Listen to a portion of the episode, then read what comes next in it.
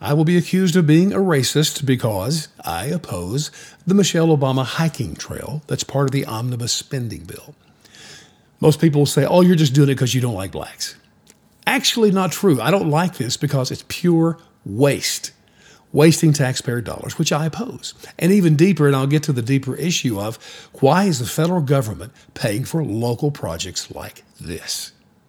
Now, the omnibus spending bills, that massive $1.7 trillion that Congress has passed, Biden just signed. So let me tell you about the wastefulness in this trail story. So in 2018, DeKalb County renamed an existing trail after Michelle Obama. It's a 3.8 mile trail on Georgia State University.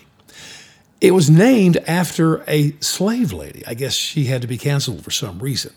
But it's an existing trail, $3.6 million. I put my calculator to that. That's $538.28 per yard.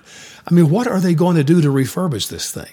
I mean, I could brick, really fancy brick, for less than $100 per yard.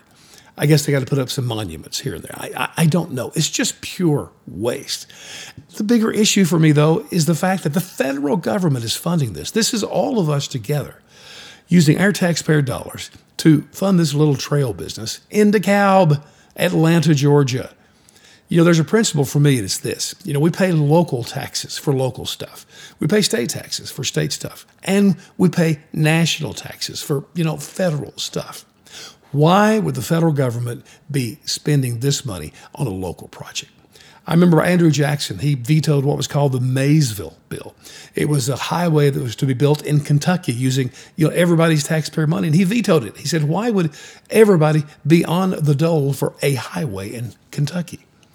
One of the funnier ones was Grover Cleveland, who vetoed the Texas seed bill. There had been a drought in Texas, and Congress appropriated just $10,000 to buy seed to plant grass in Texas.